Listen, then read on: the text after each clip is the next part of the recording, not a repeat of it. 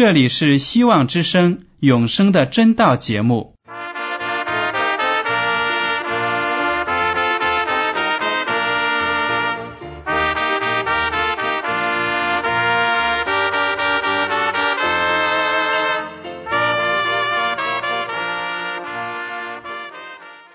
亲爱的听众朋友们，你们好，我是艾德，很高兴今天能和你们在永生的真道这个栏目中见面。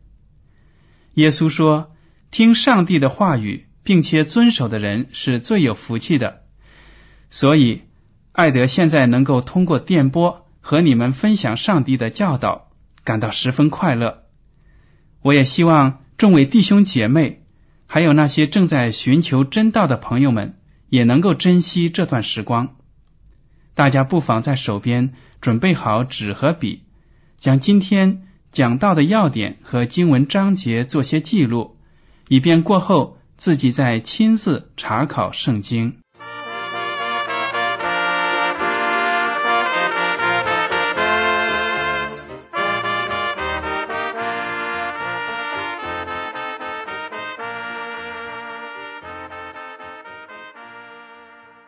听众朋友们，今天我要和你们谈一谈怎么样来靠主得胜。一些弟兄姐妹呢感到非常的困惑，他说，我现在已经是基督徒了，为什么我在生活中仍然会犯罪呢？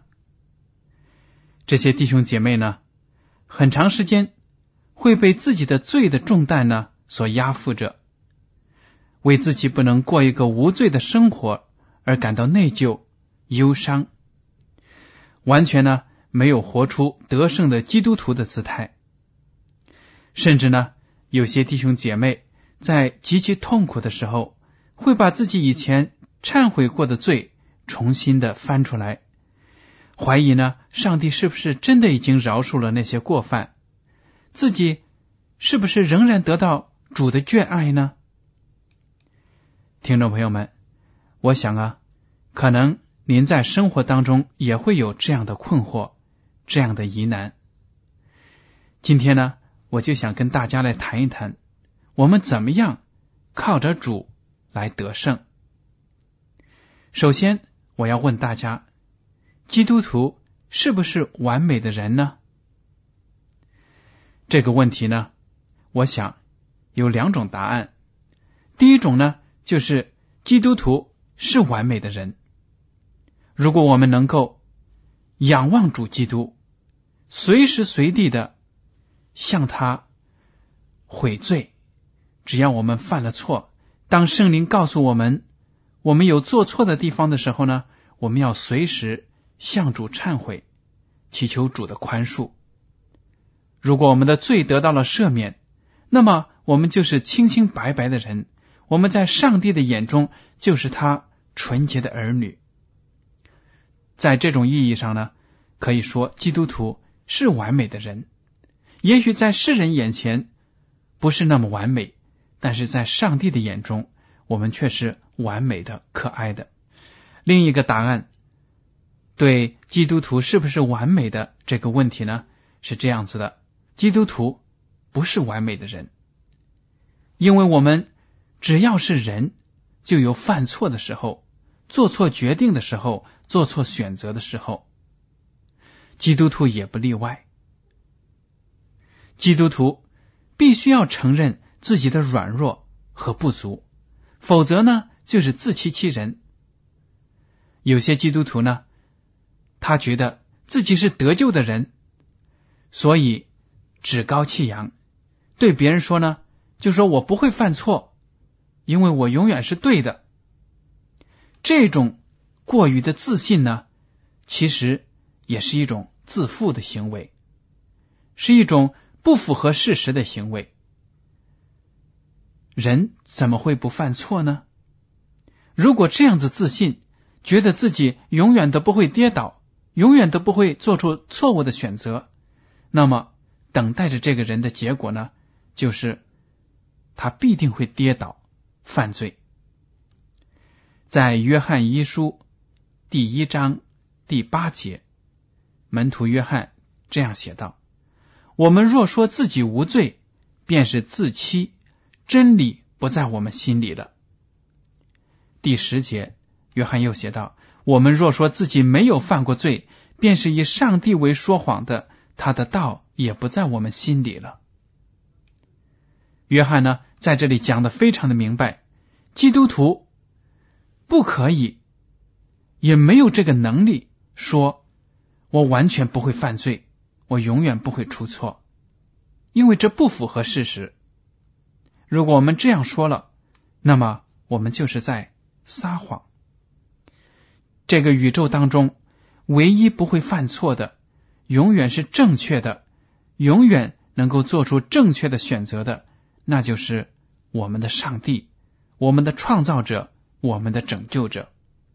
只有上帝是全能全知的上帝，他从起初就能看到世界的末尾，他对世界上任何事情的发生都是了如指掌，因为人类的历史，宇宙的历史都掌握在他的手中。而我们人呢，目光短浅，做不到这一些。所以说，我们基督徒也会犯错，并不是完美的人。有一些人到教会来访问，看到教会里面存在的种种问题，他们就退缩不前了，不愿意再到教会里。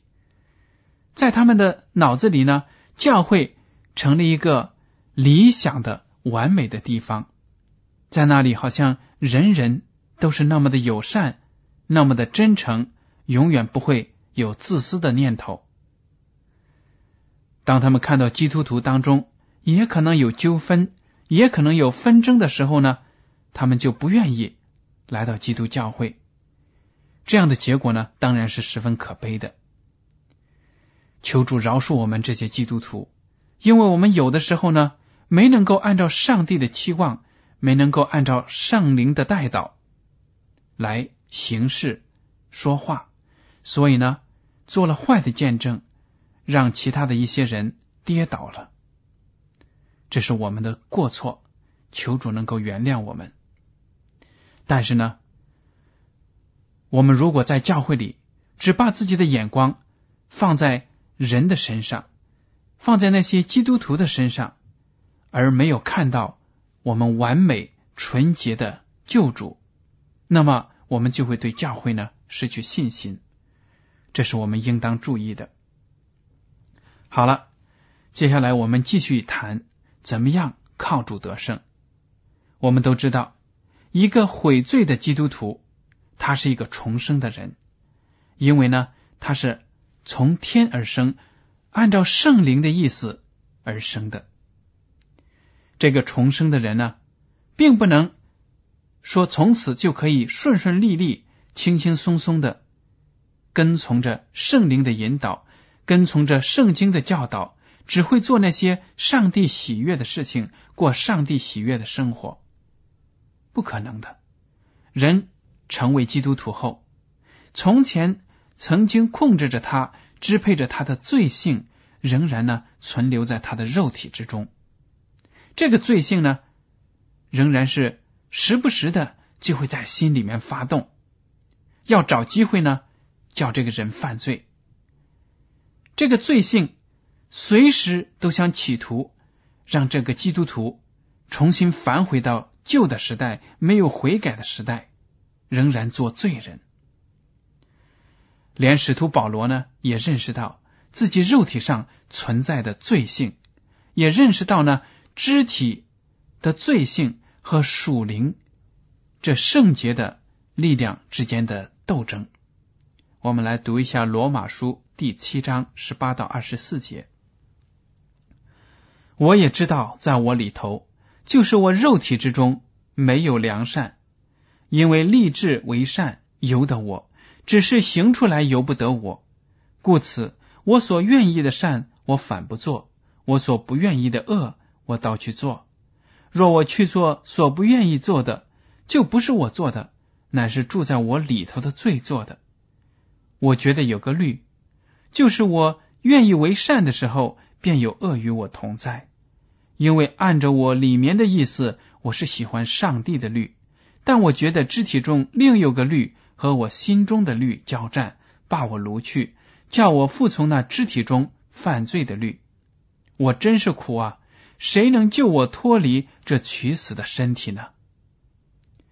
大家听听这最后一节经文，保罗发出感叹，说我真是苦啊！谁能救我脱离这取死的身体呢？说明他在生活当中呢，也有挣扎的时候。我们每个人都有体会，不光是基督徒，连那些不信主的人都有这样的体会。就是说，我们在生活中知道有一件事情是好的事情，如果我们去做了，就能够造福其他的人，但是呢，我们却怎么都不愿意去做，怎么都做不出来。这个时候呢，我们的内心可能会发生挣扎，一个声音说要去做这件好事，去造福别的人，另一个声音却说不要去做，这样做了对你有什么好处呢？就是在这样的挣扎当中，人呢就有了痛苦的思想。这就体现了肉体的罪性和圣灵的力量之间所产生的矛盾，产生的冲突。连使徒保罗也不例外，他也感觉到在有的时候呢，他不知道究竟应该怎样去做，甚至呢，明明知道该做的善事，他却行动不出来。所以他说，因为立志为善由得我，只是行出来由不得我。我想大家对这样的经历呢，都是深有感触的，因为这是实实在在存在的生活的问题。那么，保罗有没有找到解决这个问题的答案呢？当然有。我们接着来读第25节，罗马书第7章25节。感谢上帝，靠着我们的主耶稣基督就能脱离了。这样看来，我以内心顺服上帝的律，我肉体却顺服罪的律了。如今那些在基督耶稣里的就不定罪了。保罗呢，非常的高兴，发出了一声感叹，他说感谢上帝，靠着我们的主耶稣基督就能脱离了。保罗呢，找到了解决这个斗争的答案，那就是耶稣基督。靠着耶稣基督就能脱离这肉体和圣灵之间发生的冲突。因为保罗说，如今那些在基督耶稣里的就不定罪了。一个罪人本来是毫无希望的，因为等待着罪人的就是上帝的谴责，上帝的审判。这审判的结果呢，带给罪人就是毁灭，永永远远的从宇宙当中消失掉。但是呢，上帝却借着耶稣基督给罪人提供了一条得救的道路，那就是来到主耶稣的跟前，向他忏悔，承认自己所做的错事，所犯的罪行，来求得耶稣基督的饶恕。只要主耶稣饶恕了罪人，那么这个罪人呢，就会成为一个清清白白的上帝的儿女。这是一个多么美妙的解决的方案呢！接受耶稣基督的人将会从圣灵那里得到新的生命力。在罗马书第8章2到9节，我们接着读。因为赐生命圣灵的律在基督耶稣里释放了我，使我脱离罪和死的律了。律法既因肉体软弱有所不能行的，上帝就差遣自己的儿子成为最深的形状，做了赎罪祭，在肉体中定了罪案，使律法的义成就在我们这不随从肉体只随从圣灵的人身上。因为随从肉体的人体贴肉体的事，随从圣灵的人体贴圣灵的事。体贴肉体的就是死，体贴圣灵的乃是生命平安。原来体贴肉体的就是与上帝为仇，因为不服上帝的律法，也是不能服。而且属肉体的人不能得上帝的喜欢。如果上帝的灵住在你们心里，你们就不属肉体，乃属圣灵了。人若没有基督的灵，就不是属基督的。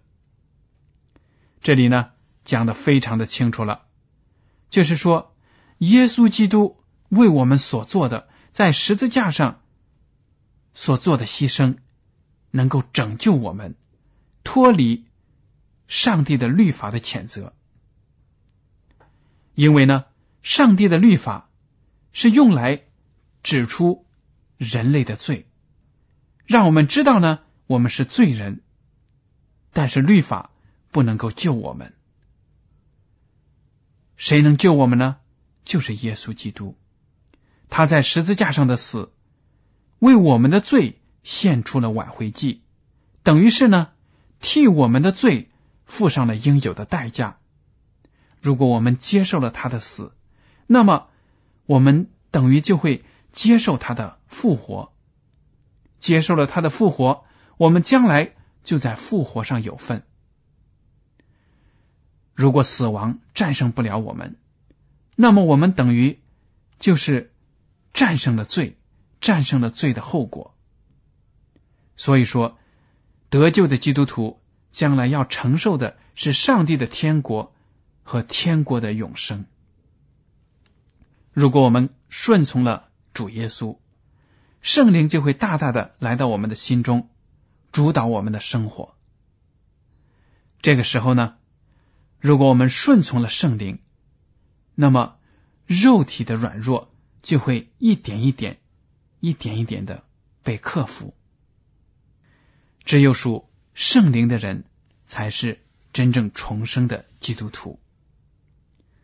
一个基督徒归了圣灵，但是呢，他也可能会犯错，因为他毕竟还是一个人。如果跟主耶稣、跟上帝没有那种亲密的关系，在做选择的时候呢，没有经过慎重的祷告，没有寻求上帝的旨意，那么他就很可能会犯错。这个时候怎么办呢？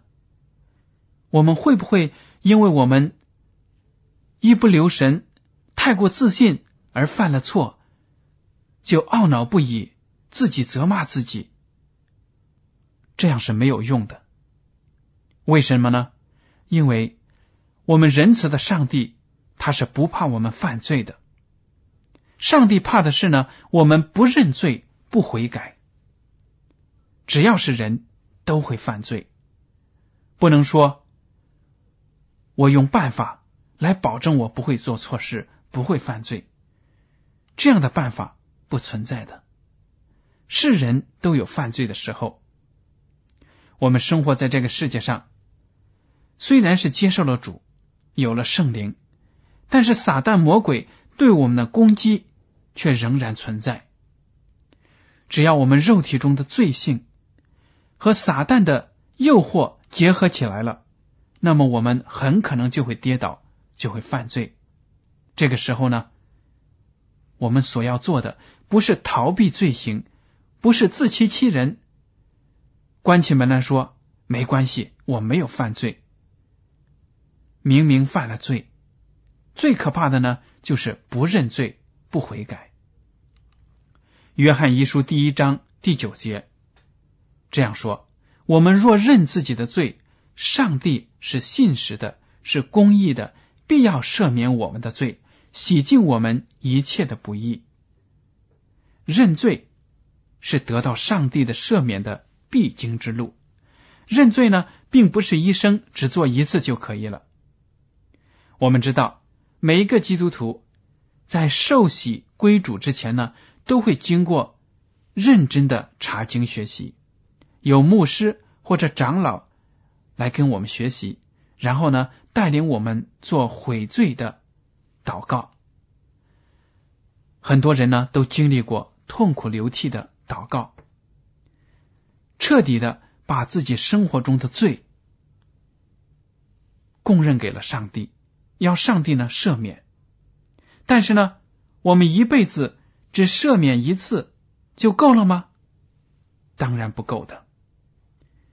我们要保持圣洁，要保持无罪，就要随时随地来到主的面前，承认呢刚刚犯的罪。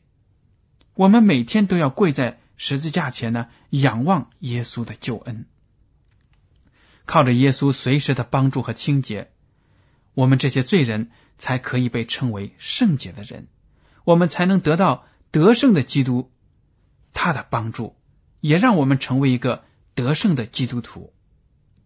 如果我们不是依靠基督，而是凭着自己的满腔热情，那么我们怎么都不可能达到律法的标准。即使是差一点点就能达到标准的话，也还是没有达到标准，这就是罪。因为罪这个词在希腊文的字面意思呢，就是达不到标准。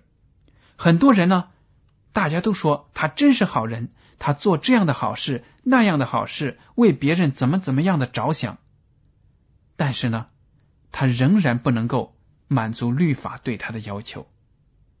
唯有耶稣基督，他能够填补人所亏欠律法的那一部分。与基督同时代的法利赛人和文士是怎么样子呢？大家都知道，他们怀着满腔的热情和自信，要守好上帝的律法。他们根据自己对律法的理解呢，把应该怎样守上帝的律法具体化，把在守律法的过程中可能遇到的实际情况呢，一一制定了相应的对策。他们觉得这样子呢，就万无一失了，肯定能够守好上帝的律法。法利赛人和文士呢，表面上得意洋洋，喜气洋洋，好像呢守律法守得满心欢喜，与上帝格外的亲近。其实呢，他们内心里都知道，上帝的条条律法都能够指出他们的罪和不足，但是呢，他们不愿意承认。他们宁可把表面文章呢做得好看一点，宁愿得到人的赞扬，也不愿意接受耶稣为救主。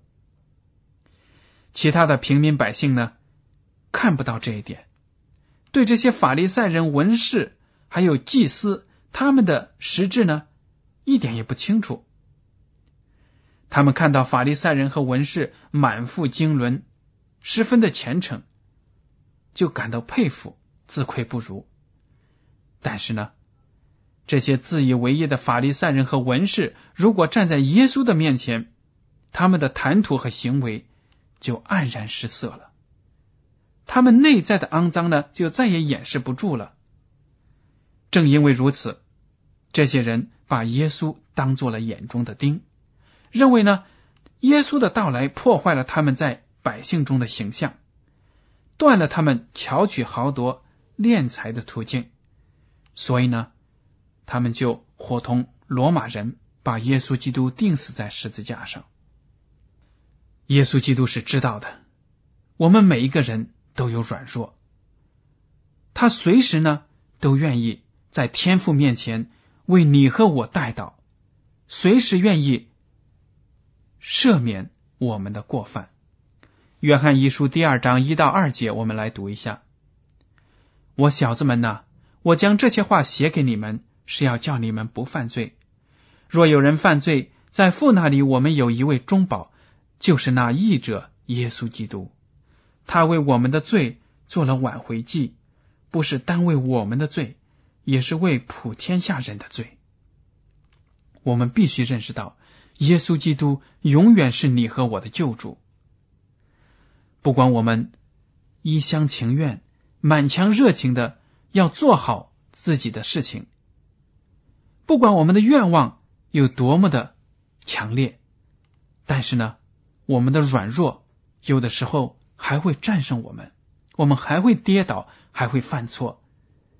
约翰在这里呢，就提醒大家，在天父面前呢，我们有一位中保，一位律师，一位辩护者，他为我们代祷，替我们赦免罪过。所以我们一定要仰望耶稣基督，靠着耶稣基督来得胜。上帝给我们的标准是很高的。彼得前书第一章15到16节这样说：那招你们的既是圣洁，你们在一切所行的事上也要圣洁，因为经上记着说，你们要圣洁，因为我是圣洁的。上帝，我们的主，亲爱的圣灵，都是圣洁的。所以他希望呢，你和我这些跟从他们的、顺服他们的也要圣洁。